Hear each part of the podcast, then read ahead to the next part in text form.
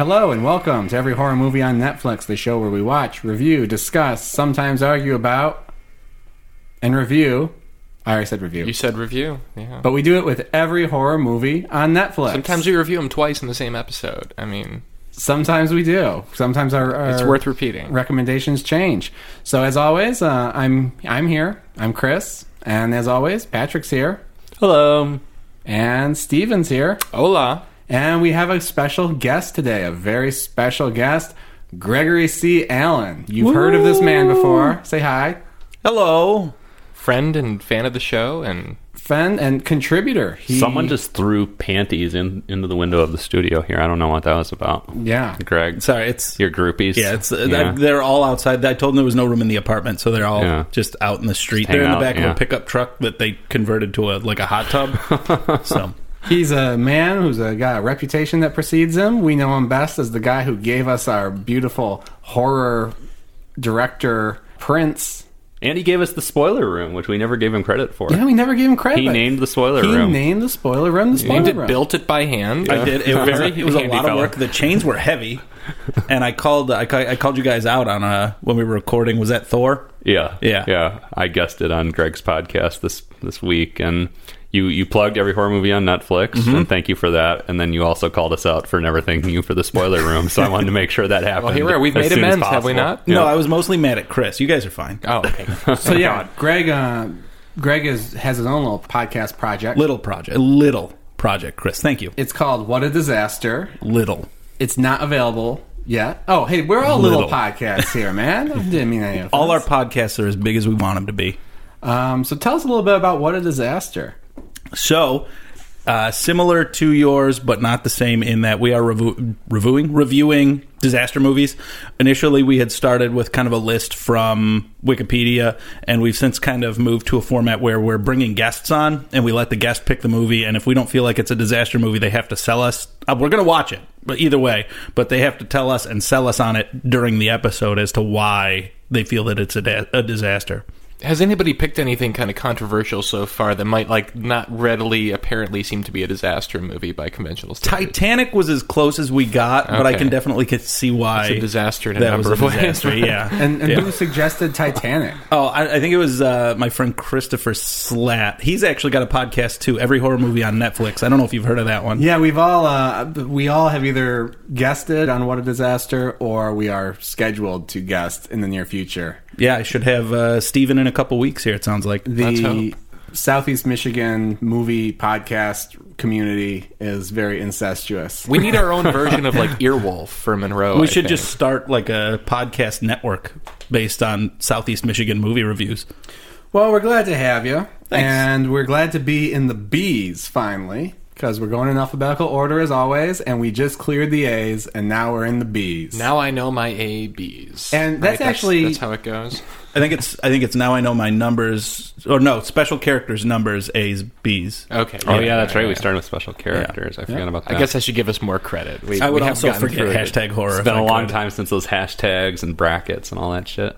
And guys, I became aware of something which I think I alluded to on the last show, but one of the reasons I think it took us so long to get through the A's is it's actually a thing that distributors change the names of movies to give them titles that start with A in hope that they'll be early on the list of the VOD's picks and stuff like that when people are looking at on demand. Yeah, Well, I've- the cynic in me always suspected that, but Well, think about it. So we had American Poltergeist, which we were wondering what was going on with that title. It was originally The House of Lizzie Borden. American Poltergeist 2 was originally The Poltergeist of Borley Forest. Yeah. And I found out in between recording last episode and tonight that Avalanche Sharks was at one point Snow Sharks. Ah, I feel like Avalanche Sharks is a better name.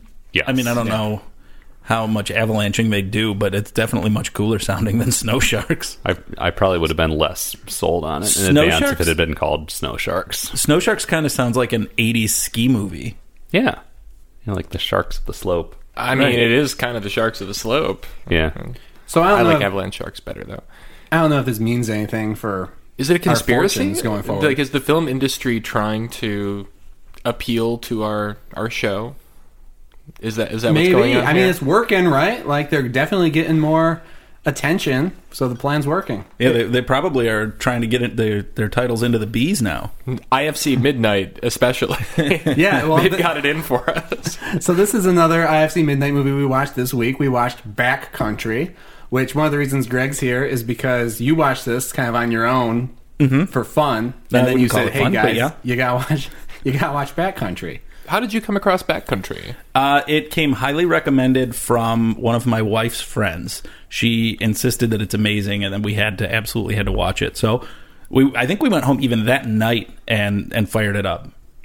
That's commitment. Well, Yeah. would you uh, would you like to explain the premise of Backcountry for our listeners? We make our guests do all of our work for us. Okay, is kinda yeah. So uh, in backcountry, you have a man and his girlfriend who have decided they're well, he's decided they're going to go on a uh, secluded hike in a Canadian national forest, and the the goal is to show her this beautiful trail that he grew up on and. uh, He knows it like the back of his hand. Absolutely loves it, and they head up there, and uh, it does not necessarily go to plan. Yeah, that's it. There's uh, lots of little woodsy horror going on. Maybe there was a little bit of a debate before we started recording about if this is actually a horror movie. I think it is. I'm, if you're scared of trees, it's terrifying. I feel like it not- was. uh, oh, sorry. Go ahead. Oh, I was going to say I feel like it wasn't intended as a horror movie. It definitely fits in the horror category. It's there's a lot of horror going on in it, but I feel like it, the director didn't envision it as a horror movie per se when he put it together. Why do you think that?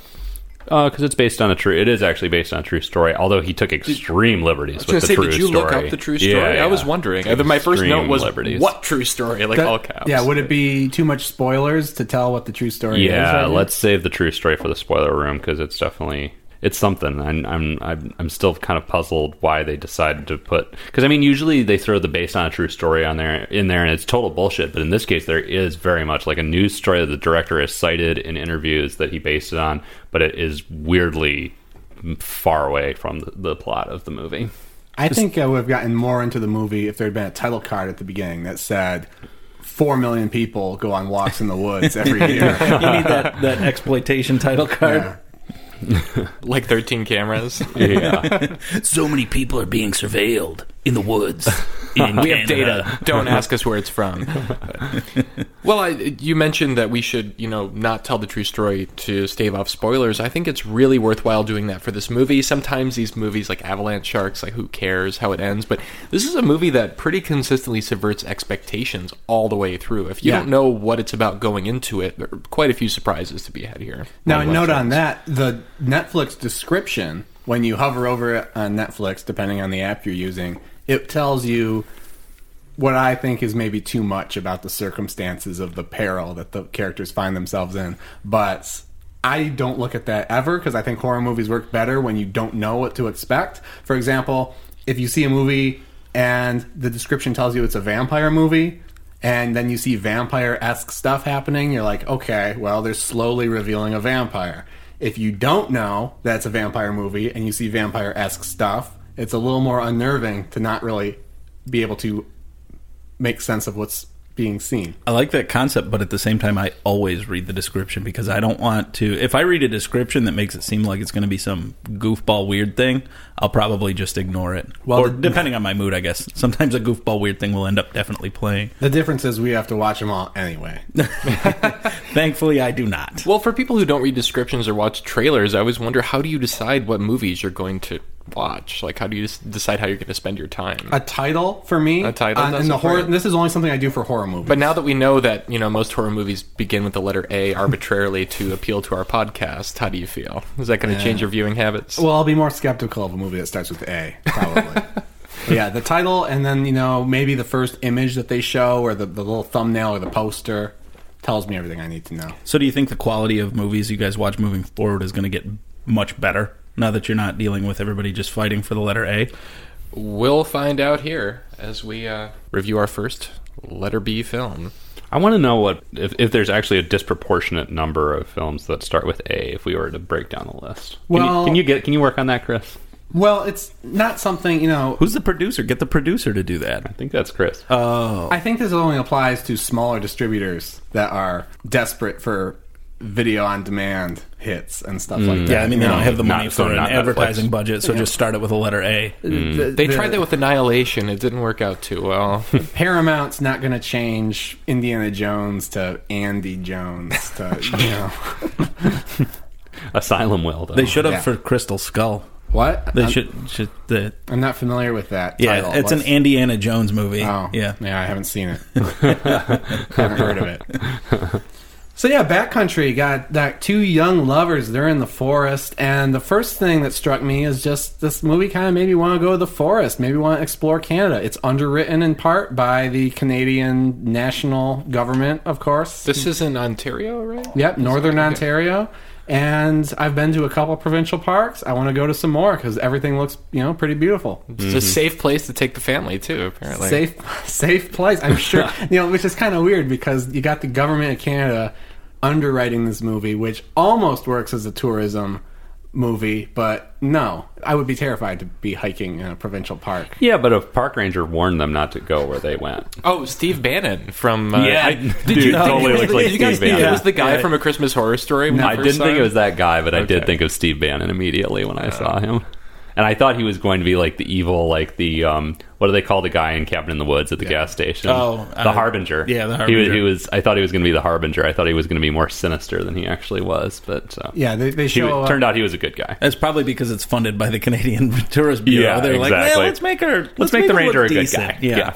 Yeah he but he plays the role that we all love in a horror movie where he says oh you guys are you sure you know if you go up there blah blah blah although he doesn't really warn them of danger he's just like oh you know we've had some trouble up there so we're just closing it it's a hun- it's a thousand dollar fine Kids He are warned, throwing, he warned you them of a beer fine, not of danger, just a fine. You will be so much more poor if you go up there. Which I thought, why not? Why not pay the fine? Because he's Right, trying it's to a take thousand his. Canadian. What is that? Like twelve bucks? hey, Well, because the the the man is trying to take his uh, girlfriend on this trail that is familiar to him, but it turns out that it's closed, and so he wants to be a, a hero and still go on the trail that's closed that he's been warned is unsafe. It's Yes. this movie's equivalent of the Double Black Diamond, right? yes. this it's it's the start of many bad decisions from that boyfriend. I feel like. Yeah. And I really like the relationship between those two characters. Like even just from the the scenes of them in the car early on, it, it just felt like a real relationship. I was really impressed with both their performances through the whole thing, and I was kind of smiling. And as, as I was watching them in the car, you know, he's put he puts in a CD with some goofy song on it that's clearly a joke between them, and just the way it plays out feels supernatural. Their reactions, it, it feels like you're watching a real couple. That's the only in a car. supernatural thing that happens in this movie. I like that. oh, sorry, that's a spoiler. That's not a spoiler. It reminded me of The Strangers, actually. Which who? Which of us have seen The I've seen Strangers? it, yeah. Steve I have seen not it? seen it. I've never even heard of it. Oh, damn. Well, Steve will understand. The Strangers struck me when I first saw it because they do spend some time kind of setting up a relationship between the man and the woman, and he just had proposed to her and she said no, and so there's like some conflict and drama between them and the Strangers, and I was like, oh, and that kind of invested me in what was going on in the Strangers, it invested me in what's going on in Backcountry too. Yeah, I mean they definitely established that that, and they they seem natural. There's a chemistry there for sure. Um, I of the things about this movie, that is definitely one that I I, I liked. I So- immediately got the sense too that like their things are not like totally great with them, which like when we learn kind of what the purpose of the trip was in the first place makes it even more uncomfortable. But Yeah. you know, like immediately like the first scene like you know the the guy I don't remember their names. He's like loading up the trunk. You know they're bringing the bags out of the elevator, and she's like too busy on her phone to like help him put the stuff in the back of the car, and he seems kind of annoyed.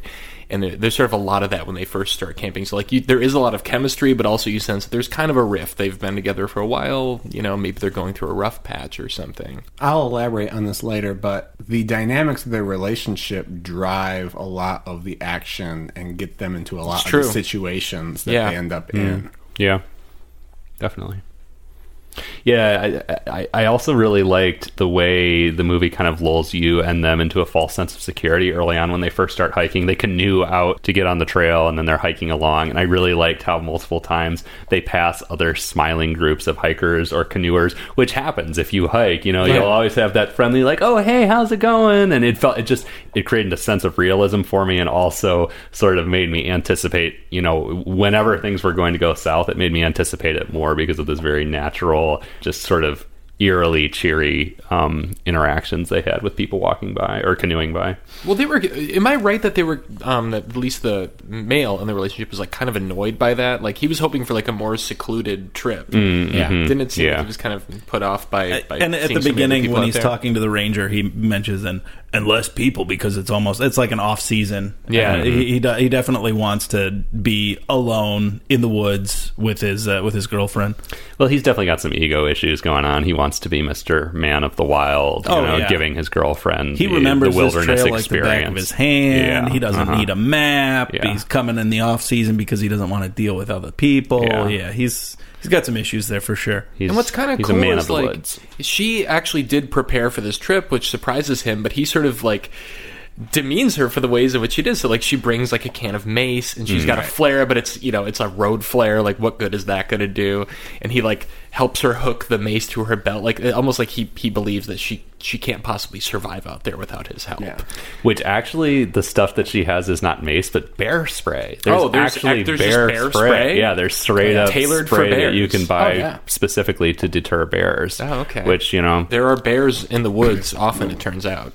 Sometimes you bring bear mace with you. bears in the woods I know, in who would have thought? northern canada Jesus. And she's a nervous revolutionary concept. You know, she says she's a. She seems like she's a nervous person who's just like, I'll feel better if I have this. I know I won't need it. Blah blah blah blah blah. So definitely seems a, a little bit of paranoia on her part and he is less than reassuring and and and doesn't really seem to care that she's concerned he, he like like Steven said he kind of belittles belittles her for being worried about the things she's worried about yeah, he makes fun of her for bringing a road flare instead of like a proper flare that shoots up in the air. you know what's better than uh than uh road flare uh one that shoots in the air you know what's worse than a road flare no flare I would rather have True. something than nothing. It's a fact. What is a pen flare? What does that look like? I'm he- assuming pen flare is It's just like a little, like flare, a- those li- those hmm. sulfur ones that you crack open. No, no, no. He says he the says. I could have brought a pen flare for you. Oh. They, they oh. sell them at any you know sporting goods store. Oh, that must be the kind that shoots up then. right. But I'm like, well, it's not like the little gun. It's like a little more compact Hey, maybe it's thing. just I a smaller one just to have around. That would be Yeah. fun. Yeah, I don't just know. shoot I off kind a of feel flare like once a in a while. bigger, any bigger flare would be better. I don't think a pen flare would shoot into the air, would you? It doesn't A sound pen like flare. it. It just sounds. I I'm think just, of like I'm just the, guessing yeah. context I mean, we'd have to we'd have to Google it.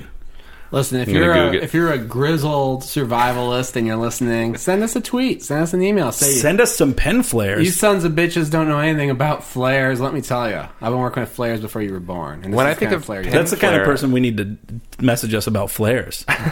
Do we? Are there people out there that just are flare aficionados? I know there are flashlight Enthusiasts? enthusiasts for sure. of course.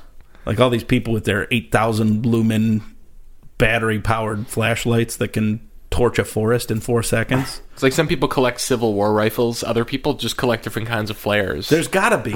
There's gotta be flare enthusiasts. They've got them like lined up around a Confederate flag on above their mantelpiece. Pen flares are pretty small. They're they are the size of a pen from what I'm seeing here, but I can't tell if they like shoot up in the air or how big of a flare they They actually can't. I, create. I can't imagine those are projectiles. They just got to be smaller so they fit better in a backpack. yeah, but then I don't know why he would have told her that she should have brought one. Maybe 'Cause just he's a chump. Less weight, maybe. you know, they're backpacking. Weight's a factor. No Maybe the writer slacked on his research. Maybe. I don't know. But you know, it's, We'll have to invite him on. it's good to have a road flare. You never know; you might run into a Tyrannosaurus Rex. IFC Midnight hates you guys already, right? yeah, I, this is IFC Midnight again, and you know what? I, when I hit play on Netflix and I see the IFC Midnight logo, I feel like a warm blanket's being wrapped around me. Yeah. that's how And I know- it sounds you in know my head. exactly like how much of your brain you have to have on to sit through the movie. is what you're Exactly, saying. like sixty-five percent. Every time. huh? because even though I don't know what their track record is, I've I've loved. I don't know if I've loved any of their movies. Well, Dark Song. Um, Oh, kill list. I don't know if I've loved any of their movies, but I, I've, I've hated some of their movies. But I always know it's going to be an interesting experience. Like I hated Anti-Birth. We don't need to relitigate that, but um, it was interesting. I you didn't finish watching it, but I liked what I had seen of Anti-Birth. I think we need a sound cue for every time Steve says kill list now, like we used to do for whenever we would reference uh-huh. Jay, who we haven't talked about Jay in a while. No. I think we need a kill list sound cue. I mean, I'm as just well. trolling you guys every time I bring it up. What sound cue would you want to hear when you say kill list? It kill would be the psh, like the cymbal crash and the brum drum thing every single time. You I know can't what I'm talking remember about? The repeated anything- motif Oh yeah, I know what you're talking about. that plays over like the last 30 minutes of the movie. God. Let, let's let's try it. Kill list. Kill and now, it's just for good measure, Jay. Hearing compare that, and contrast. hearing hearing Jay is like a warm blanket wrapping around Mm, every mm-hmm. time. Seeing Jay, oh, I want to have Jay wrapped around me right now, dude, there's no more competent man in cinema. He, he's kind of like a like a like an Indian action hero, right? That actor. Yeah. I don't He know. does a lot of these sorts of movies. I don't know where he, how he compares. I don't know if he's like Tom Cruise or if he's like Patrick Wilson. Is he? He's in other stuff. Indiana Jones. Oh my god. Well, anyway, so our heroes, you know, their their their hike gets underway. Everything's going great. It's all nice. It's all beautiful. They pitch their tent. They go off to the, the lagoon to skinny dip. It's beautiful. Uh, they come back. Everything's going great. The first thing that happens where you think maybe something's going to go wrong on this trip is they have a visitor at their camp. And you know what? We've all been waiting for The Irishman on Netflix. But if you can't wait, Oh my god! if you can't wait till then, there is an Irishman on Netflix, and he's in this movie. the poor man's Tom Hardy. The poor man's Tom Hardy. well, what did I you call him, Greg? Uh, Walmart Legolas. I think that I like that. A I lot. I like that too. That pretty much nails it. Yeah, he seems like kind of a scoundrel right from the get go. There's just something distrustful or, or untrustworthy about him. Um, so like the dude is in the tent and his girlfriend is out talking to this guy. He's got this sack full of fish or whatever, and very it's very clear that he's hitting on her. You immediately feel uncomfortable, like this relationship is being compromised. Um, I don't know without anything overt being said about it. At least you sense just- that the he's uncomfortable.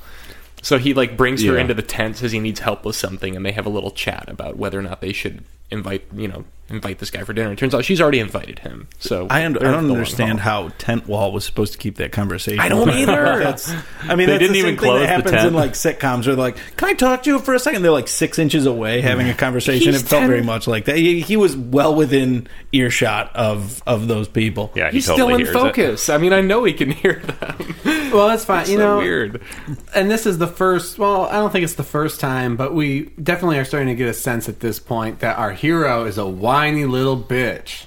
Yeah. Oh, absolutely. He is just so full of himself and wants to prove himself. And knowing, like, obviously, without getting into spoilers, this conversation takes a different tone if you consider it in the context of what we know Yes. happens later on. Yes. Um, I wouldn't call him a whiny little bitch. I mean, the guy, the Irishman is fucking weird, and if that guy did that on my and my girlfriend's camping trip, I would also probably react in a similarly Yeah. yeah, annoyed way. Maybe he nudged him into the situation they ended up in because he was like, you know what? I got to prove myself, the boyfriend. yeah. Well, yeah, because definitely the guy doesn't have enough self confidence. Oh, for and sure. so he's being threatened by this guy, and then you know his overcompensating for self confidence kind of drives so much of the shit that they end up doing. Yeah, I mean, he's just. I mean, this Irishman is constantly emasculating him through this whole scene because this guy is. I mean, I guess he's capable enough, but also, should we like look up this guy's name? Because now that there's another guy, it's he's getting really sort of Irish. confusing. Yeah, the name too. He is Irish. They reference that in the movie. Does No, I mean, matter? I think we can just keep saying he's Irish because they make such a big deal about him being Irish. Just call him Irish. I mean, who cares? Let me look it up. real Man, quick so we woman, can Irish refer guy. to There we go. That that's our shorthand. I was saying I don't know if the actor is Irish or not. That was something that made me oh. curious. Oh. Because for a minute I thought he was like No, kind yeah, I of think he's bullshitting them Canadian. about that too. Like Maybe I, he I, was. sus- I suspected that like maybe this guy has a severe personality disorder, or something, something so off about him that I thought like maybe that was a ruse too. He just he carries a sinister vibe It through could that have entire been. campfire campfire. Yeah, thing. all we- those conversations are creepy. Yeah. For we, sure. We've all met these people at some point in our life. Like the guy who's just a little too confident, a little too, you know, making himself too familiar with you and your friends, and you don't know if he's cool or you don't know if he's not cool. We've all met that guy. and you don't want to meet that guy when you're camping. No. That's I don't know. There's something very creepy that makes you feel sort of vulnerable. You're sort of trapped right, in the you're, wilderness you're in the middle of person. nowhere, and there's it's not like there's anything you can fall back on. There's no way you can call for help. Nobody would be there for hours, if that. So Right. In this, the Irishman, we'll just call him Irish. Apparently, uh, it portrays himself as being very confident, being a man of the woods. He he does um, he leads tours through this really difficult terrain. Apparently, right? He he leads tours down the trail that they're trying to get to. That's what he says. so he says. Anyway, yeah. Do we Brad, believe him? that's the Irishman's name. So name there- So what's the main character's name? The main characters' names are Alex and Jen, Alex and Jen. not the guy and his girlfriend. well, good enough. Man, woman, Irish. But Alex, our hero, you know, he he doesn't really handle this well. Hero is a strong word for for Alex.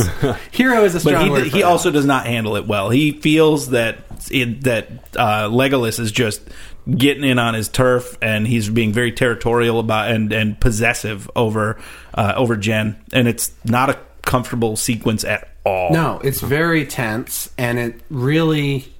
I think that Alex could have been done a better job of de-escalating the situation by like trying to play along with the guy a little bit more, even if he didn't trust him. Instead Yeah, of he- just he makes it- up. yeah, he makes it very awkward by dragging Jen into the tent, and then he comes back. He's like, "Uh, it's no problem. It was a it was a misunderstanding." And that comes back at the end of the encounter. What's the misunderstanding? Because the guy challenges him. He's like, "Oh, one more thing. After- you, said, you know, you said there was a misunderstanding. What did you mean?" And the guy just doesn't handle it well. If it were me, I'd be like, "Look, man, yeah." I was like, "Dude, who is this guy? Are you sure you want him to be here?" Like, it's an Yeah. obviously understandable thing, but instead he just like clams up and makes it way worse. Mm-hmm. everybody's everybody's trying to puff their chests out in this scene, except for Jen, who's just like, just relax. Let's have some fish or whatever, and we'll we'll call it a night. Yeah, and then Brad picks up a pair of her panties and Oh, that was makes a really weird and creepy scene out of handing them back to her. Also, this guy, Irishman Brad, is his name? Mm-hmm. He has like a fucking Bowie knife that he just carries around low key. That's like you know foot long. And meanwhile, our hero has left his little like shitty hand axe like in the tree four miles away. Yeah, I mean, at this point, at least I suspected because I didn't read the Netflix description or really much else about this movie before I started watching it. I was like, oh, Brad is going to be stalking them. Like Brad is coming back, and he mm-hmm. is the villain of this movie. And that's definitely what you, the movie leads you to believe. Wants yeah, you to absolutely. think, yeah. It, it definitely pushes you in that direction. And that's mm-hmm. one of the worst horrors. There's so many horrors you can encounter when you go hiking and camping in the backcountry. Irishmen, And I think the the human element is maybe the most terrifying. You know, like if I'm in my tent and there's wild animals outside or whatever, that's I'd much rather have that than have a menacing man with a Bowie knife in my tent. I related strongly to this scene, actually, especially because it's out in the middle of the woods. Because I've been in, I mean, a similar, I guess, situation. Well, I was just in a campground, and like the people who were camping next to us were assholes, and we kind of had a. Uh, um, altercation with them, and so for the rest of the trip, I was just kind of on edge. I was like, "Are we going to come back and find our tent like slashed? Are they going to, you know, bust our tent open in the middle of the night or something?" It's just uncomfortable when you're in that situation. You know, a tent is very vulnerable. That's why I only camp at KOAs. They have great water slides too. incidentally, But it's especially weird when you're in the middle of the woods and there's three people out there, and one of them is your, you know, the most important person in your life, and the other one is some random fucking weird ass stranger You who's just been play creeping nice you with out. everybody. Don't be a jerk, and realize that that guy probably overheard every conversation you had about how much of a jerk you thought he was, and that's probably why he became even more of a jerk after that. Greg, now I understand why why you've never been killed while camping. We put we do double wall tents. It's a tent Ah, inside a tent. that's smart. And then there's insulation, so nobody Yeah. you can't hear anything outside. And then you and then you build a brick wall around your tent. yes, it's it's actually a house. We just bought a house Oh. instead of camping. That's smart. yeah. Yeah. There Yeah. are bears outside. My parents have one of those. They just call it a cabin up north, though. this whole scene with the Irishman, it's one of the most tense, uncomfortable scenes I've seen in a while. I can't remember the last time I was like that squirmy. about- Inglorious bastards. it might have been. I don't know. Steve's looking at, looking at me with dead eyes. Did you not find it squirmy? No, I did. I was just thinking it really reminded me of a, like a scene from something else that I can't think of right now. Hmm. I'm sorry, my eyes look dead. They're very much alive. They look they look wonderful. Oh, thank wonderful you. eyes, Thank you, Greg. So anyway, well done. And I thought this movie, on the whole, was very tense through almost all of it. Yeah. Yeah, for sure. I I won't deny that. It's definitely got a lot of tension. I really like the dynamic between, especially early on for the first maybe half or so, the the tension between nighttime scenes and daytime scenes. Like you're in the they're in the tent and there's weird noises in the woods, and it just that's another thing where it just nails that weirdness of camping, and you hear noises, and it's something totally innocuous, and you're like, oh, something is coming to fucking kill me right you know now. what? Mr. Backwoods should have known what to expect when he's out in the damn backwoods. He should've. and he just is acting like a total babe. What was that? Every creaky, every cracking branch, every noise he hears, just I feel like he's just a giant. Ba- he's very clearly not a backwoods man. It's Yeah. true. Not a backwoods boy. But like at the heart of all of this, uh, you know, one thing that I think helps, um, you know, we can talk about whether or not it's a horror movie, but it definitely works well as a thriller at the very least because the heart of it, you have a relationship that uh, like is clearly being challenged by this situation. It's not just that like these are two ordinary people dealing with weird people in the woods and the elements and whatever else, but there's a lot of tension to be had like seeing how they negotiate their fears as they're trying to mm. find the trail and figure out where they're mm-hmm. going. Mm-hmm. Between their fears and his need to be right all the time, Yes. Mm-hmm. it's just that is that is a rough day.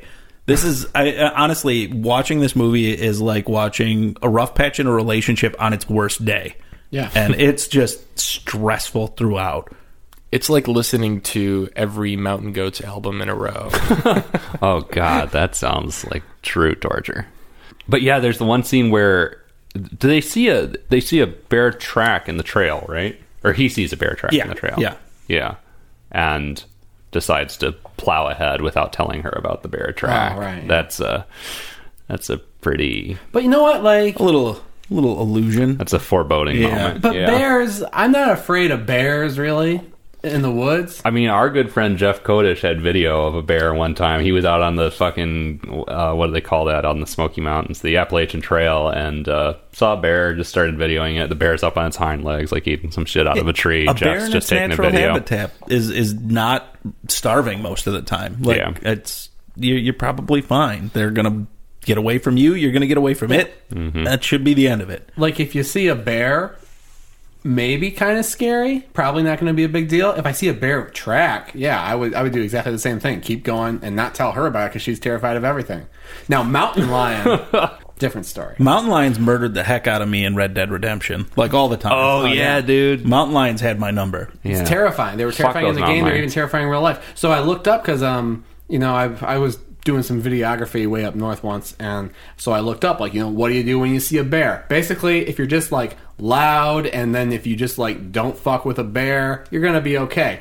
It might bluff charge you. Uh huh. That's the thing. It will charge at you, and if you run, you die. You just Uh-huh. have to stand your ground, and then they'll be like, okay, this isn't someone to be fucked with, and they'll walk away. I was fascinated by this. I looked this up after this movie too, and I was fascinated by this whole thing. Like you can basically alpha male a bear. Yeah. Like the the literally like the National Park Service tells you like make yourself as big as you can, stand up as high on a hill as you can, like puff your chest out, stand up tall, and just like yell at it, be like, "Go away, bear!" And a fucking bear, which weighs you know what, fucking four times as 6,000 much as you do. Yeah. Yeah, at least six 6,000 thousand pounds, maybe ten thousand. Is that the exact quote from like the National Park Service? You, you make sure to yell "Go away, bear." yes. no, this, yeah, I am dead serious. Yeah, go away, bear. That was on the yeah, National I Park mean that's going to give you that's going to give you something you're, that's familiar sounding to you, and you, you're going to be comfortable yelling. I mean, you don't know how to speak bear, so or get out of here, bear. the- I think and- that's what it was. And the bear is going to recognize you're talking to it because you've called it by its natural Yeah. name. yeah,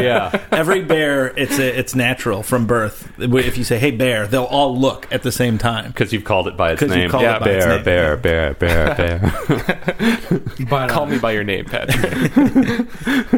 Was that good? I haven't seen that. Oh, it's amazing. But uh, mountain lions, the advice from a mountain lion: is if you see a mountain Did you just say the advice from a mountain lion? for a mountain lion. Oh, from I heard I, from too. I thought a I- mountain yeah, lion definitely like said wrote from. a For. column on like, like- what to do if you see me in the wild. Yeah, everything is bad Bye, advice, so that he mountain can just lion. get he can get some food Yeah. every time you're out there. Oh, he must have read my pamphlet. What Sorry, they say, Chris. that's fine. No, what they say about I'm just trying to save the lives of our listeners. Just keep interrupting. Um, when you see a mountain, if you see a mountain lion twice, they say it's the same one, and you are being hunted. Oh, And pick up a stick and band together and prepare to fight to the death.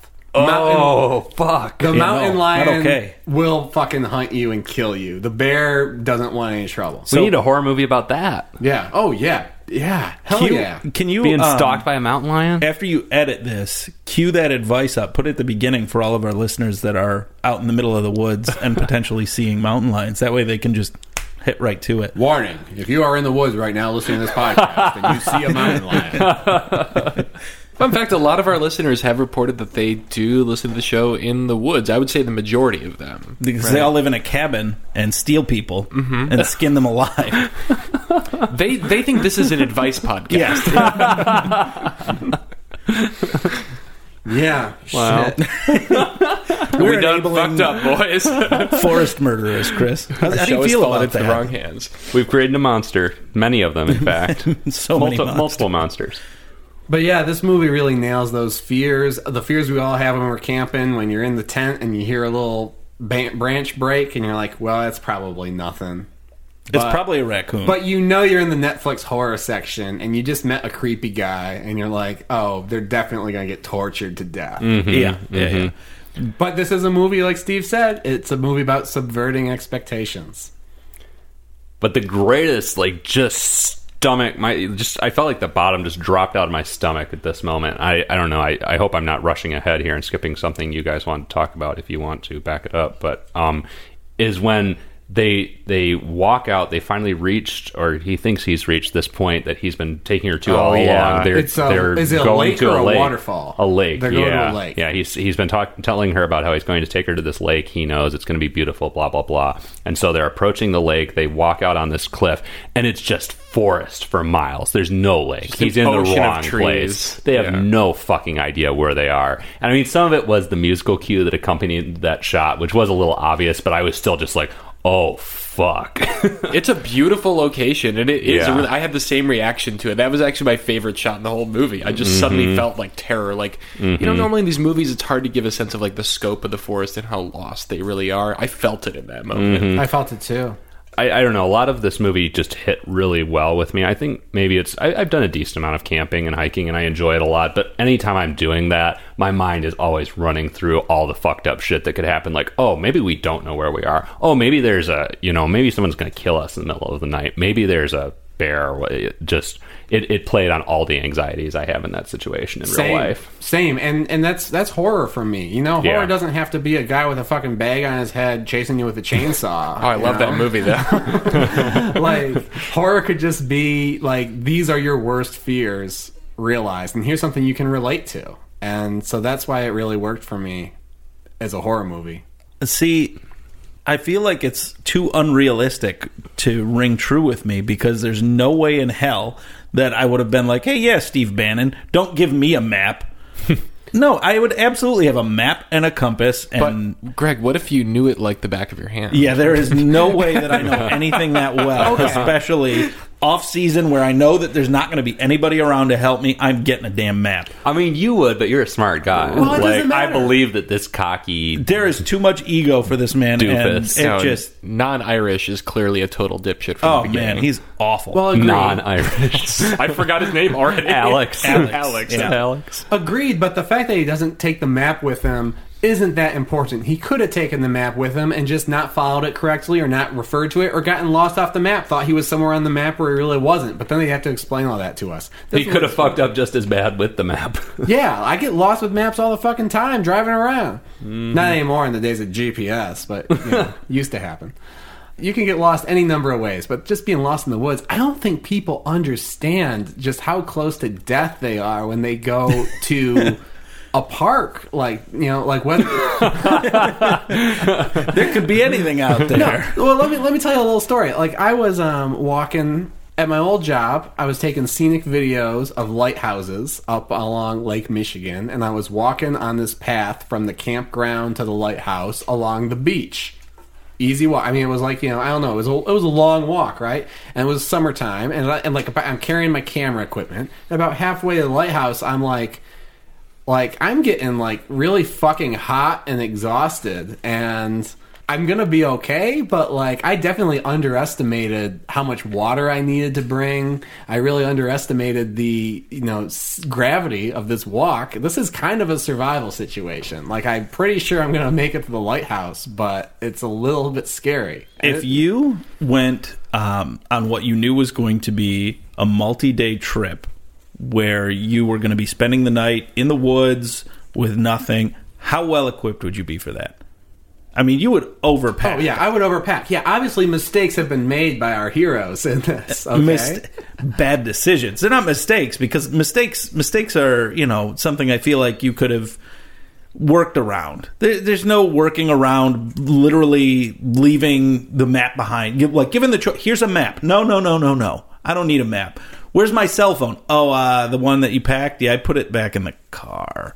Like it's Well, yeah, they're all bad decisions for sure. But I mean, bad decisions happen in horror movies all the time. These all felt, and that's especially what they felt like most a horror movies are the bad Yeah. decisions, and that's fine. same with this And- Yeah, one. exactly. and it's a But it product just- of the character. But it so fits with the character. Punch him in the nose every time Oh. he talks. So you're saying you don't feel like this would ever happen to you? I don't feel like it should happen to anybody, but I guess there are dumb people out there. But uh, I mean, you got to be more prepared. I there is, I get so angry that there's anybody that thinks that they can, after having not been there since they were, you know, twelve, could suddenly just remember it like the back of his hand and walk through these things without getting any preparation, nothing prepared for it for any you know accident or getting a sliver driven through his toe or getting lost potentially so the character pissed you off more Oh, than the movie just made- itself did. I mean, the movie did too because they let that character exist. But I guess people can exist like that, but It's true. I don't have to watch movies about every idiot. If I did, I'd be angry all the time. Well, uh, before we go over to the spoiler room, I just have a couple more general thoughts on the movie. For example, I, I don't know what they spent on this movie, but it feels like they spent nothing on this. Oh, they couldn't have spent much. It's great though. Like, Yeah. there's a lot of beautiful footage in this movie, but Yeah. it was definitely done cheap. it's very They well do. shot for the most part.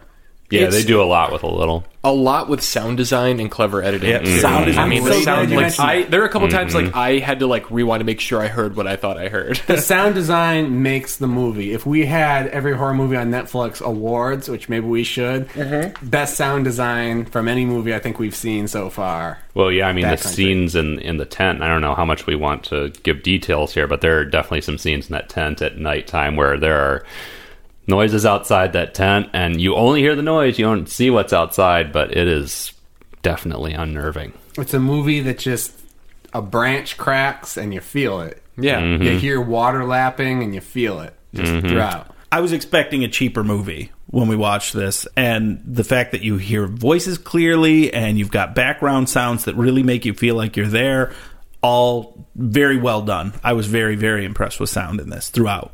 There's a scene early on where he says something like, you know, the loudest thing we're going to hear out here is a chipmunk. And like you hear a chipmunk like chittering in the background. It's like, well, you've already heard that. What else is there out here? Yeah, really well done. And and the cinematography I thought was pretty good uh, throughout. Especially, you know, it's important in a forest to have good cinematography because again, taking scenic videos at my old job, I would go to these beautiful forests and I'd be like, "Wow, this looks great. I'm going to set up the camera." You set up the camera, it looks like shit because right. It's like, so- what do you focus on? so Totally much capture yeah, it. So much of the beauty of a forest is the three dimensional depth of the forest, which doesn't Yeah. translate to screen unless you're doing smart things with how you're moving the camera and things like that. See, that's where I felt like uh, the movie kind of suffered was because everything felt very claustrophobic because they were very focused on the actors and not the scenery. There would be these shots of beautiful Canadian wilderness, and then it was just tight shots on the actors, and they didn't do enough playing with the actors and the scenery to say this is some good cinematography. I mean, there's some great shots, but I wouldn't say anything really tied together uh, as a whole for me to be impressed with the the, the actual cinematography overall. Well, I'm, we're graded on a curve here on every horror movie.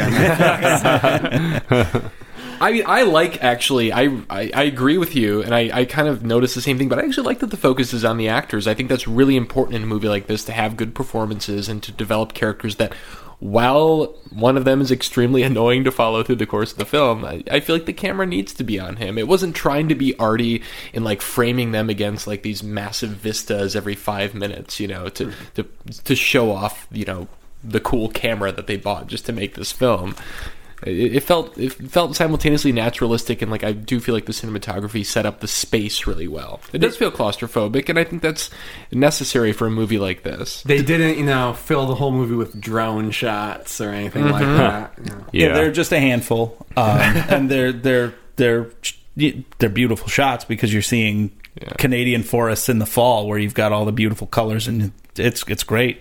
Um, as far as Alex goes, I'm going to wait till the spoiler room, but I have a question for all of you. oh, I can't wait. Alex really got under your skin. Oh my god, like that sliver under his toenail. So, i- if we're cruising for the spoiler room here, I want to talk about a couple super impactful moments, and one of them is that fucking toenail scene oh, because yeah. he drops a he drops a canoe on his foot pretty early in the movie, and he sort of plays it off as not a big deal. That's but the first thing that goes wrong. yeah, Yeah. yeah, and he plays it off as not a big deal, but later he's limping and he takes off his sock. Actually, this remind have, have any of you guys seen Wild?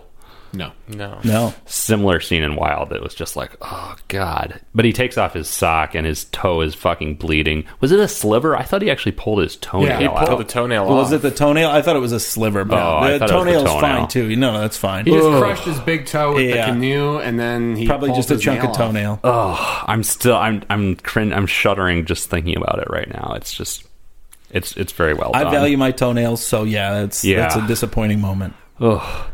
And also, you know, I mean, I mentioned the the scene where they come out on the quote unquote lake and it's just the forest. The whole way that scene plays out afterwards is extremely well acted and well written. Just, Yeah.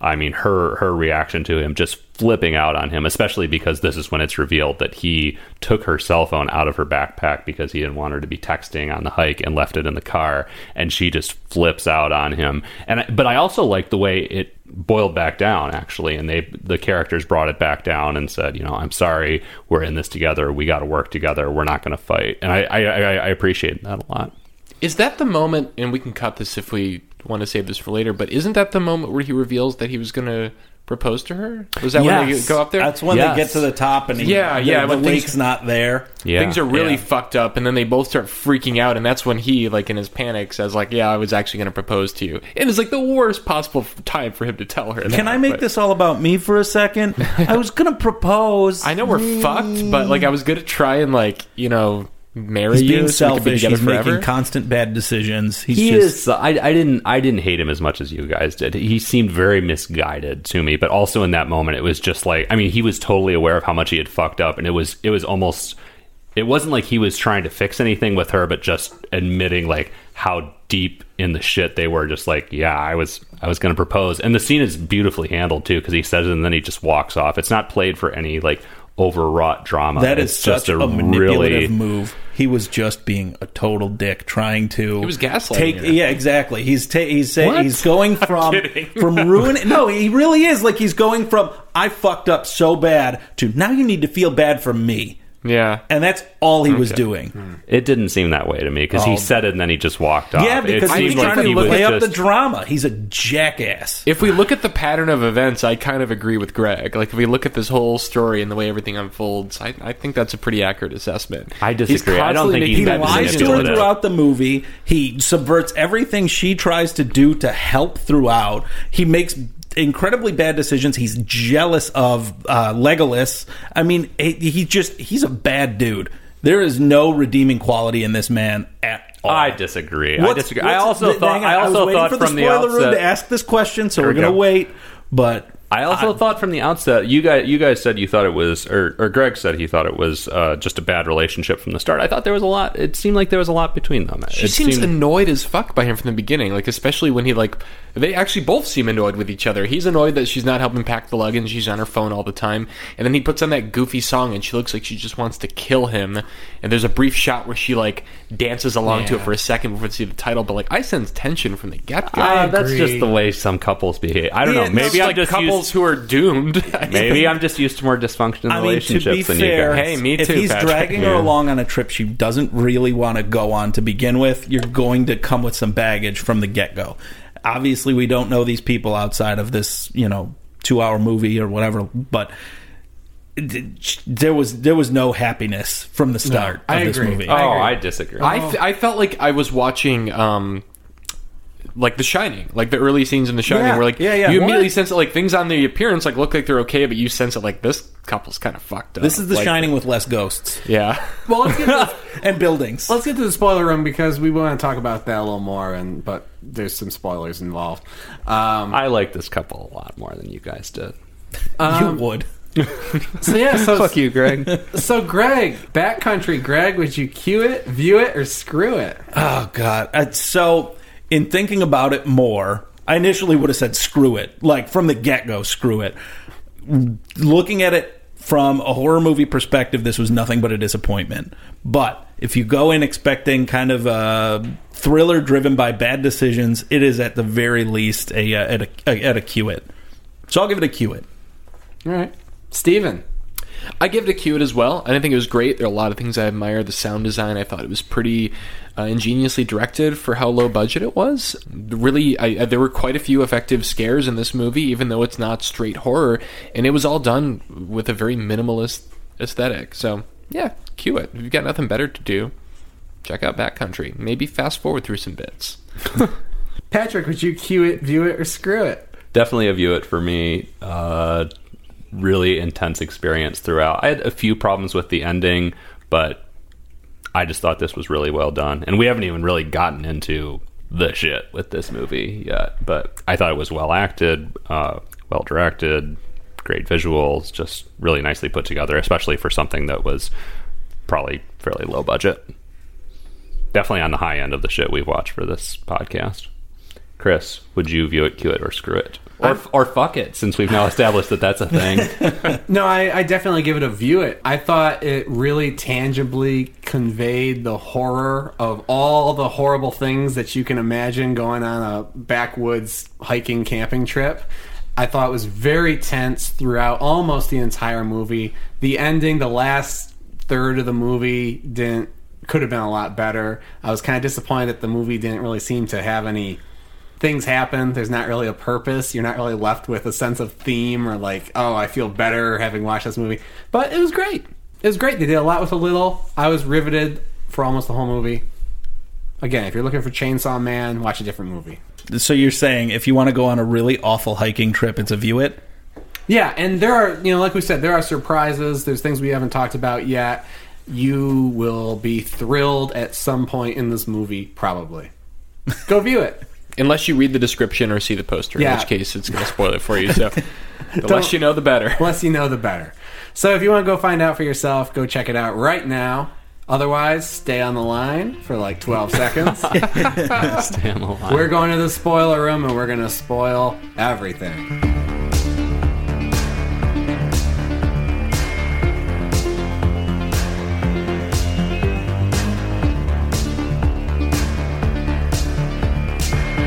Welcome back to Every Horror Movie on Netflix. We're here in the spoiler room, ready to spoil the shit out of Backcountry. It's always so fucking cold down here. yeah, Greg, why did you build us this shitty cold spoiler room? Uh, the Couldn't you put spoiler a room- furnace Have you heard down here? It heats the rest of the house, not this room. I I'd mean, come rather- on, it's I'd very be in- efficient. I'd rather be in the owner's closet than the spoiler room. Greg, build us an owner's closet to do this spoiler shit in. Yeah, absolutely. We'll put it right under the uh, the fridge, I guess. I mean, It wouldn't have a punny name if it was the owner's closet, though. I mean, like the spoiler room is It would like be warm, boiler though. room. it would definitely be warm because the heat goes into the the owner's closet. The owner's closet, a reference to 13 cameras in case you are a latter day listener who hasn't listened to our back catalog. But yeah, backcountry. So we already told you a couple of the twists. You know, they're they're they think they're being pursued by a creepy Irishman. Perhaps they finally get to their destination and they realize they're actually just lost in the fucking woods. They spend a lot of time being lost, and then eventually the movie kind of turns into Jurassic Park. Wait, Jurassic Park? I got a huge Jurassic Park vibe out of at least one of the scenes. I can see Oh, where he says okay. it because there, Yeah. like, there are a lot of scenes where you don't see what's. I mean, never really in this movie do you see what's going around these characters. It is all from kind of their. You're the third person in the tent, and yeah, it's it. I mean, Jurassic Park's very much like that until you I get to can see it Jurassic now, yeah. World, where suddenly they just need to make a big spend. But we're not talking about Jurassic well, World. now that we're in the spoiler wor- room, we, can guess- say the guess what? word. It's a bear. bear. There's a fucking There's bear. There's a fucking bear. And the first time you really know that there's a bear, yeah, you see a print, whatever. Um, you they're in their tent in the morning and they're sleeping mm. and the bear is outside the tent and you just see its shadow and you see its like face poking the tent. Is that Prince over there on mic number two? That was what I was saying during that scene. I just you- kept going. Mm-mm. and you hear that growl, and it really felt reminiscent of like the T Rex sniffing around the car in Jurassic Park with the sound design again, the growling, seeing the shadows and the shapes, and kind of the snout, and they're just kind of in there safe. And do, they don't wake up, or do they? Uh, I don't think they wake up in that No. scene. Yeah, I don't think they wake that's up. very early bear. But And he I- very well knows that that was a bear, though, because he had uh, he had hung his bag, Yeah. the bag of food provisions, Yeah. on a tree branch, In and bear it had bag. gotten into right exactly. Which he I- knew to prepare for a bear, just He just apparently not well up. enough. Right, exactly. Apparently, he thought bears are only like four feet tall. Yeah, unfortunately, the bear that should have been there is Bear Grylls. oh yeah, he would be there drinking his own urine. This, the uh, You guys the, thirsty? the iconic movie that that scene reminded me of was actually a Nightmare on Elm Street. The way the bear pushes its face into the fabric of the tent, and you Oh, see its face start to come through the way Freddy's face does through the uh, the mattress or whatever it is in A Nightmare on Just Elm the Street. wall. Yeah, that was the wall. Yeah, yeah, The You know, mattress it's was when oh, Johnny so Depp creepy. got like folded in half and then turned into a fountain of yeah, blood. yeah, Yeah, classic. yeah. Yeah, and you know what? I really actually like this reveal this bear because they've been a little bit afraid of a bear, and then, like I said, bear isn't looking for trouble, right? They're in the little tent, the bear's kind of snouting around, and then it kind of leaves. around. And I really like that. I was like, oh, that's cute. You know, there's a bear. Chris, I said the same thing. I actually wrote in my notes, which I didn't bring with me. Aw, cute. That was my reaction. I said out loud when I saw the bear sniffing around the tent. And I really like that. Like you have a you have an animal encounter that seems like it could be threatening, but really it's only threatening if the characters wake up and scream because the bear is just checking it out. It's curious and it's going to go about its business. Right. And there's no musical cue to make you feel like you should be afraid in this moment. It's just like No. totally silent. I wasn't afraid. I was just kind of fascinated. Did you? Yeah. You guys? You said none of you read the plot description, right? When you, before you I watch don't. these, you don't. I do. You always, do. Yeah. I don't. I don't. I don't make an effort either Okay. way. Okay, If I if I notice it, I notice it. In this case, I somehow didn't notice Okay. it before They I do the call movie. it a menacing bear, and not like menacing shooting your windows out with a slingshot, but like tear your arms and legs off, menacing. Yeah, and we just looked at the poster while we were on our little break, and the poster is of a vicious fucking bear, like Yeah. screaming. It's it's butts and bears. Yeah. It's that lady's butt while she's climbing, and then the bear at the top, ready to just get her. yeah. Are there It's, uh, boobs too? Is she kind of like turned? No, she Like doesn't do angle. the You uh, can she see a little doesn't do bit the of- boob butt twist. No. Okay. It's but it I is love that very twist. deliberately a shot of her butt. I, and I love uh, Greg. I think it was you who mentioned that being the third person in the tent. I love that approach too. You know, you're in that tent the whole time. You never see the bear outside. It's just all they're sleeping, and you happen to be the one who's awake and can't say anything as the bear's poking around. It's it's well done. Well, that reveal, I think, is one of the hints at some of the brilliance of this movie being a low budget film. Is that, like, there's obviously not a bear wandering around outside the tent. There's, like, a dude in a suit or something. Yeah. You know, they do so much with so little. Like, that it's a very practical scene. You believe it's a bear, but it's clearly, you know, you only see part of the shadow and the tent is kind of waving. Mm-hmm. I don't know what they used, but I believed it was a bear. they it just took like a bear mask and pushed it into the tent. You Yeah. Well, did we that, know or did they they- go find a bear, cut off its head, and just use that because they're We- motherfuckers. we They- know they they, Jim Henson to bear's head. Right. Arm is all the way in there. we know they definitely have a bear head prop that they use later Yeah. in the film. Yeah. Definitely gets some play. I mean, we're in the spoiler room, so fuck it. I guess we can just go for it. This bear comes back with a fucking vengeance, and it really does become Jurassic Park because it fucking eats our hero. It's really graphic too, and uh, Yeah. Alex just gets wolfed down. Did like, you did right you away. did you enjoy that moment, Greg? Oh god, it made me so happy. did and that, you applaud? that brings me to um, my question for you guys, and I have my answer in mind already. But is there a moment in this movie with Alex that you're like, you know what, that's a good decision to make? No, no, I don't even have to think about it.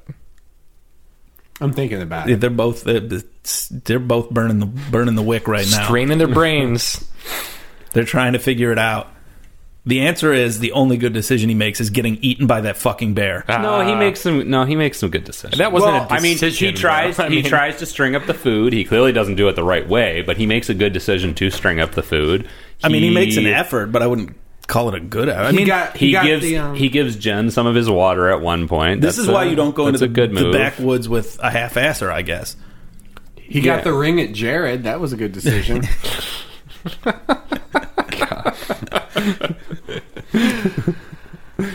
yeah, no, he's Speaking a, of the ring, oh, we'll get to that later. He's a, he's a piece of shit. That's the R's, Maybe the T's. I don't know how Netflix organizes oh, anything these days. not the ring, not Ringu. My favorite pasta brand. Oh.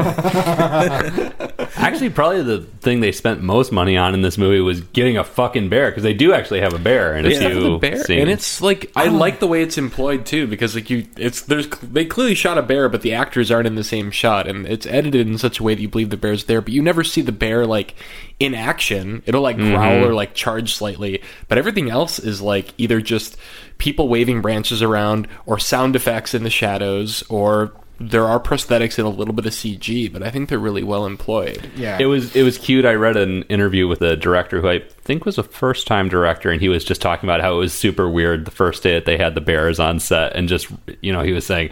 I realized that handlers were going to be bringing two bears to my set, and I was going to have to tell them what to do the next day. I guess just as a a very amateur filmmaker myself, I related to that. Like, can you imagine if we had bears on our set, Chris? I wouldn't want bears on my set. I would want like a guy in the Labatt bear suit.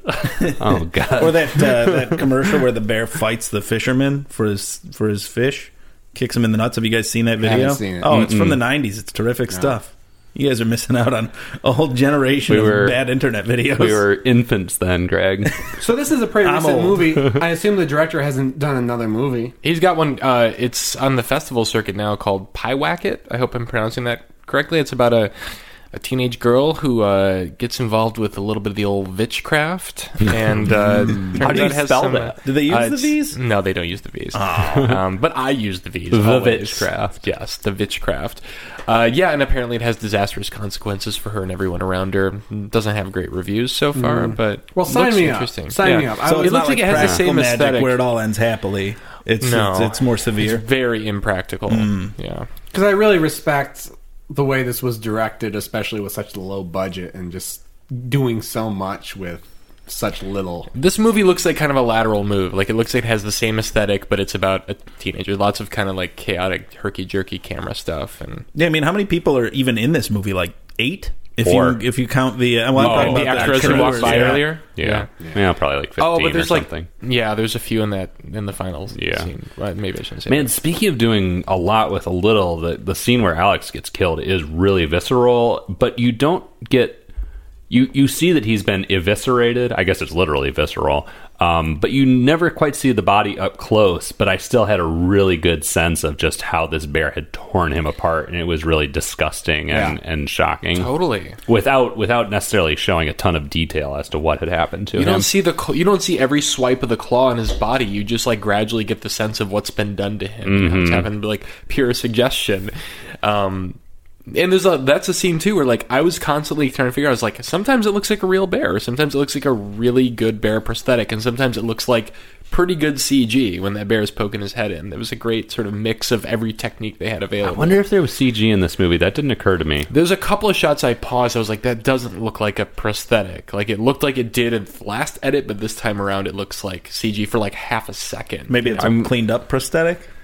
Maybe, yeah, maybe they augmented it a little bit with a Little CG. digital work to purdy up little, the little maybe. touch up, give him a little rouge. when the when when the bear's teeth are bared and he's repeatedly ramming his head inside the tent flap, that's just like a bear head prop. And I and I knew it as it was happening, but it was still such still an effective works. scene. Yeah. Yeah, yeah. It, it, it- the bear attack looked. I mean, it was obviously very uh, herky jerky, fast cut stuff. But Yeah. I mean, it, it looked good enough to me. Yeah. Uh, none of that made me mad. That It- was I that felt was like a it was, horrifying it was masterfully scene. Yeah. edited. I mean, this is going to sound like total hyperbole, but like I feel like I watched that scene twice and I was like, I think that like you could analyze this it, like the same way you could the shower scene in Psycho.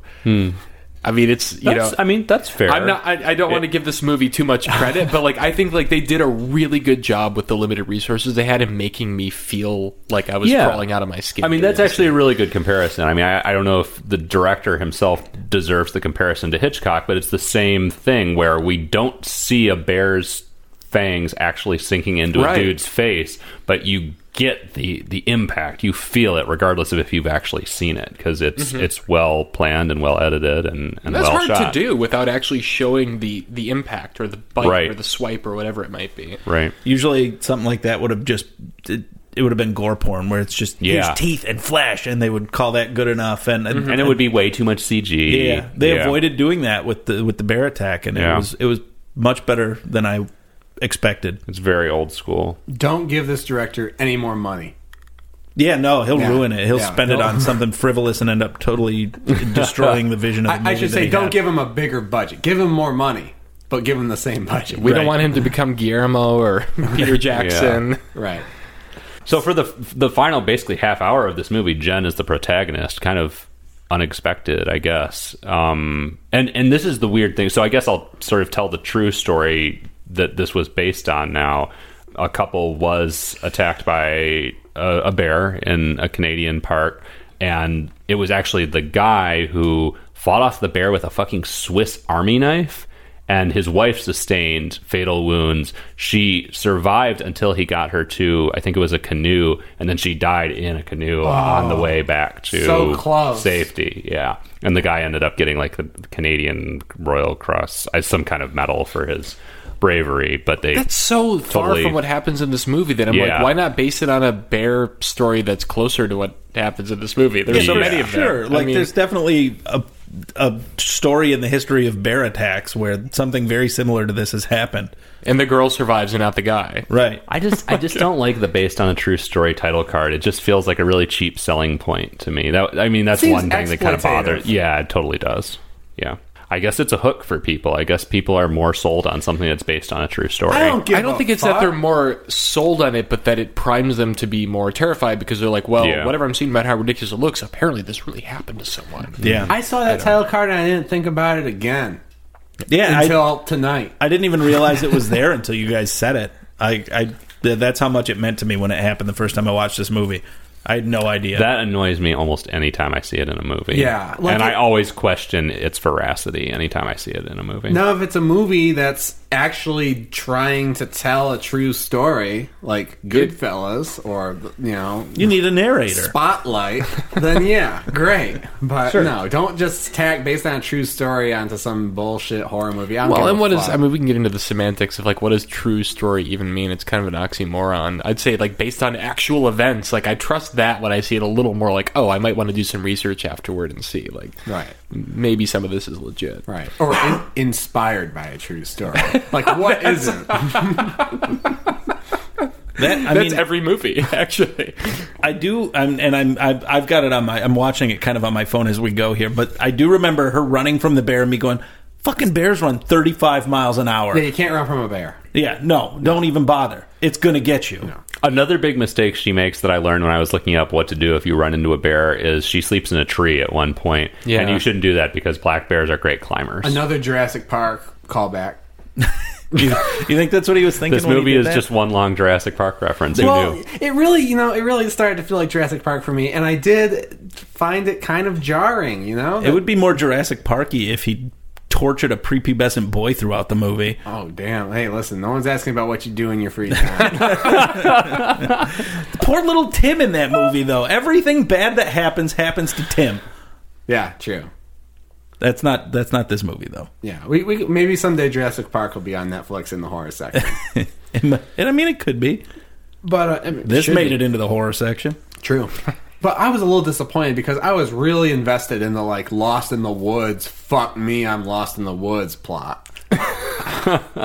Yeah. And so when it became like a oh, we're running from a killer bear plot, I was like, I don't need that level of horror because being lost in the woods is actually fucking terrifying and it's good enough for uh, by itself.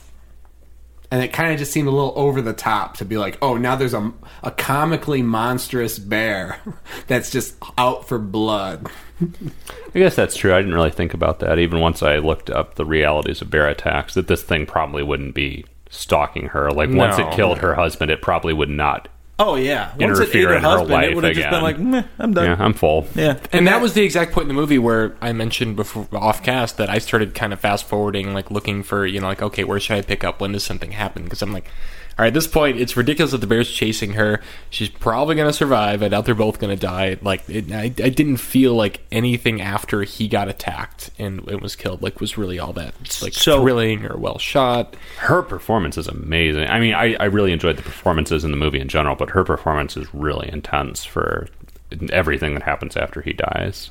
I was really like that. So going into this movie, not to step on what you were saying, but going into this movie, think thinking it was going to be a horror movie, it just felt like a whole lot of nothing.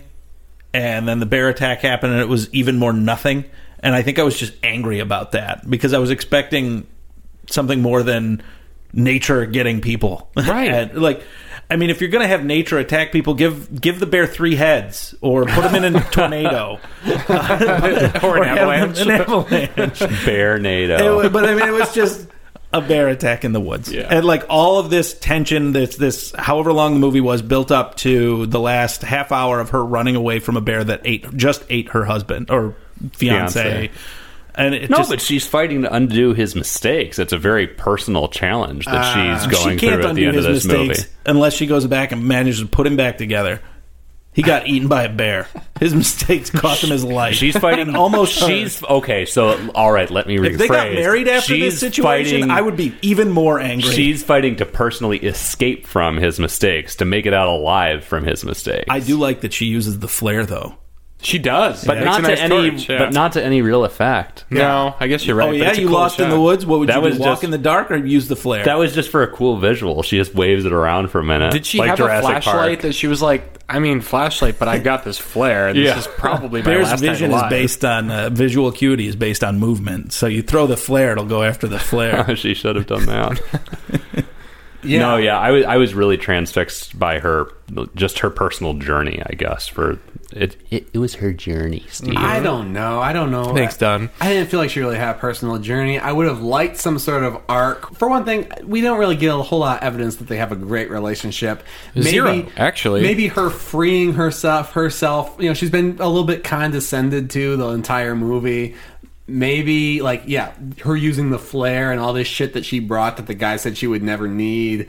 Her using that stuff. Maybe that would have been fun from a dramatic perspective of like okay she, she's you know now she's on her own and actually all this shit she brought and had mansplained to her is actually useful but then you know no she just puts on the wedding ring and she's like oh i still love that man who was that was asshole." dumb when she ran back for the wedding ring as the bear was eating him. I was like, oh my god, I hope that this ring makes her invisible. Or engagement ring. I mean, yeah. it wouldn't be that much more jarring than when the bear coming into the tent I was like, well, then she's gonna have Sauron to contend with, but I don't So- know, she could deal with him. Once again, for our bear professionals, did anything previous to the beating us over the head with a bear print? Was there anything prior to this that would have made us believe that a bear was stalking these people in the woods ahead of this? Well, the bear eating the food. Well, ahead of that, I'm talking about like the, the you see the paw print. well and they see a are there moments where they see an eaten out deer at some point Oh yeah, Yeah, but that could have been Eaten out. anything. A dead, a dead deer in the woods. That could have been. that deer had a good at that time. I'm sure. That could have been coyotes. deer It got could have been off. fox. I mean, anything scavenging. But like, I want to know if there's going to be bears in the Musk woods. just Oh, suffusing the area. It, stop it. there are any number of things in the woods that are ready to kill and eat us. I, uh, the bear is not the first thing that comes to mind. Well, Wait, what Cannibals else is are. going to eat? Oh, yeah, okay. cannibals. I was going to say, Well, I what mean, do you have in wolves, mind? coyotes, um, eh, various pack animals, and if you fall and hurt yourself, a scavenger would come after you. I mean, a bear is not the only worry in the woods. Apparently, getting lost because your fiance sucks. That's a big worry. Yeah. Yeah, I mean, I just I was really rooting for her, especially after she had been mansplained to throughout the movie. Like, you go, girl, you know, fucking get the canoe. I mean, her foot gets fucked up. She's you know trying to drag a canoe back into the water while her foot is fucked up, and trying to navigate and paddling while she's weak as hell and injured. I was into it. Yeah, do we want to get to what happens at the very end? Yes. How she winds up? Because, uh, you know, I. Because that was the most horrifying moment in the movie to me. I was like, "Oh, did she go out of the frying pan into the fire on this one?" we'll never know. It's know. not like he was standing over rubbing oh his my, hands. oh my fucking god! We're not going to know until the sequel Front Country comes out. she canoes back to the There's no trailhead. Country. Well, hold on. one. But before before we get to that, like what frustrated me is that so we're on this thing where they're lost in the woods, and like I said, I was very invested in that. And when you're lost in the woods, I'm like, how are they going to get out of the woods? There's really not an explanation. It- it- it- She doesn't really do anything to overcome that. Basically, by blind chance, she finds the canoe. She's like, "Oh, here we are. I'm back where I started," and that felt like really like a cop out to me. I, I felt the same way. I don't like when dumb luck gets people out of sticky situations in a movie to begin with. Now- so this was just more of that. maybe I'll extend it a little bit of benefit of the doubt. What I no, because they didn't fucking show this. But she does encounter a stream that she tries to drink from and stuff like that. Now, when you're lost in the woods and you find a stream, what do you do? Follow the stream. You follow the stream because the stream at some point is going to lead to a um, river, which is going to lead to a lake or somewhere where there's people. Some larger body of water Yeah. and almost certainly human beings. Right. So I would have liked to see her follow the stream because she does actually go down a fucking waterfall at some point and kind of find her way back to the lake in a more intelligent fashion than just But she doesn't know anything about being in the wilderness. And she knows how to Like- splint her own ankle. The way that's true. Oh. What do we know anything about her background? Like, what is her profession? She's a lawyer. She's a a lawyer. lawyer. How does she know how to do that? because she has expert testimony from people who do splints. or she was a Boy Scout. A Boy Scout, not, a, could have not been a a Boy Girl Scout, Scout. You I guess yeah, girl. Yeah, you can be. Any, you can This do could be some want be. progressive alternative universe where women can be Boy Scouts. I don't know. Yeah, it's just a movie that got her into a horrible situation and she got out of it by blind luck. So fuck that. She makes it to the canoe, and then what happens? She gets back to the trailhead, and the Irishman is there leading a tour tour group, and she's like crawling crawling across the. Oh, of course. But And- yeah, it basically ends with the Irishman slowly making his way towards her and reaching his hand out. And I was like, oh, fuck. Did she really make it out of the woods away from the bear only to fall back into the clutches of the fucking Irishman? Oh, I read it as guess what? The Irishman's totally legit this whole time. Oh, I mean, he I is. think that's That how you're supposed, how you're to, supposed read to it, read but I it. still like. I have no reason I should trust him Yeah. at all. Yeah. so, oh, She didn't mistrust him. No. Only her boyfriend did at the time. She Actually- did not get the same vibes from him that her and boyfriend maybe the did. boyfriend was right, and she should have listened to him. I trust him because he's there leading an official tour group or whatever. Like he's there with like ten people who signed up for his fucking trip, Suckers, just all like suckers. he You trust the guy who picked panties up off the ground and handed them back to their owner and then latched his finger around them in a fucking creepy way so she couldn't take him back. Well, you trust that he's guy. like a little bit of a douchebag, but he's a like little bit. I think He's we. gonna what the ta- fuck? he's gonna what is call it with it the? well, You guys are, are you are guys willing like to call Irishman Alex apologists? a douchebag, but you're an, yeah, you're Irishman apologist. What the No, fuck? no, like, no. This no, guy is a fucking yeah, asshole. Fuck that guy, but obviously he's gonna help her and she's gonna survive. Right, he's surrounded and by obviously, when he was talking about leading tour groups and stuff, and you didn't really believe him, you were just paranoid. And so I like that. I was like, you know, because we've been afraid of the Irishman for most of the movie until the bear showed up. Like he was the main antagonist, basically. The suggestion that maybe he's out there following you, stepping on branches outside your tent, listening to you, watching you from the dark. All great stuff. Turns out you were just a paranoid fuck. He was probably at home signing up people for his fucking excursion. So what if though? Uh, what if she encountered him in the woods without a tour group with him? Then how would he have treated her? yeah, that good would have been maybe That would have been a interesting. creepy ending. If Yeah, that she would have had been much passed out darker. and then he was there, and you mm-hmm. didn't know if he was with a group or not. I don't know. No, I mean it's definitely supposed. The implication is certainly that she is going to be okay, and Yeah, that she's yeah, safe. absolutely. But it's still weird that the kind of the climactic cathartic moment where you're supposed to go, "Oh, our heroine is okay," is when she's crawling into the clutches of the kind of sort of sexual predator who showed up earlier in the movie. Oh, I loved it. I mean, wouldn't Really? say I loved it. I liked it though because I, was- I was like, yeah, no, I, I thought he it was absolving that character. And I was like, well, that's interesting because yeah, we kind of took for granted he was up to no good. Here he is. There's ten other campers there. Obviously, he was more legit than I gave him credit for. But he was such an asshole that I didn't really like him being absolved. I think No, we're but reading there's way too much into this ending. guys. I don't think there was that much thought put Well, hold into on. it. Well, there's a difference between saying, all right, because yeah, all right, he did the thing with the panties. He was a jerk in some other aspects. He's not a great guy. But we had projected onto him that he was a fucking serial killer out in the woods. Turns out, yeah, he's not a great guy, but no, he's not a serial killer. So, you know, actually, who he reminds me a lot of is Duffy in Avalanche oh God! God damn it. All right. Well, that's that. what are we watching in two weeks, Chris?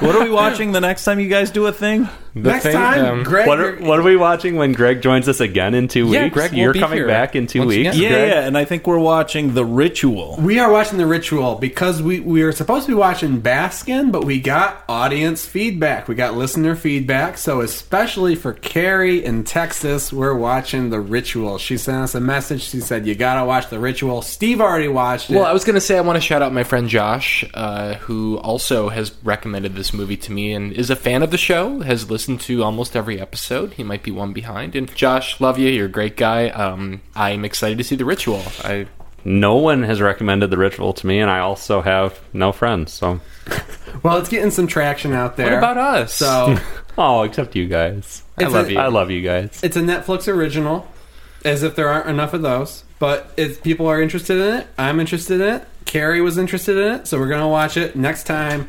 Tell you everything we think in two weeks. Come back then. Until then, for every horror movie on Netflix, I'm Chris. I'm Patrick.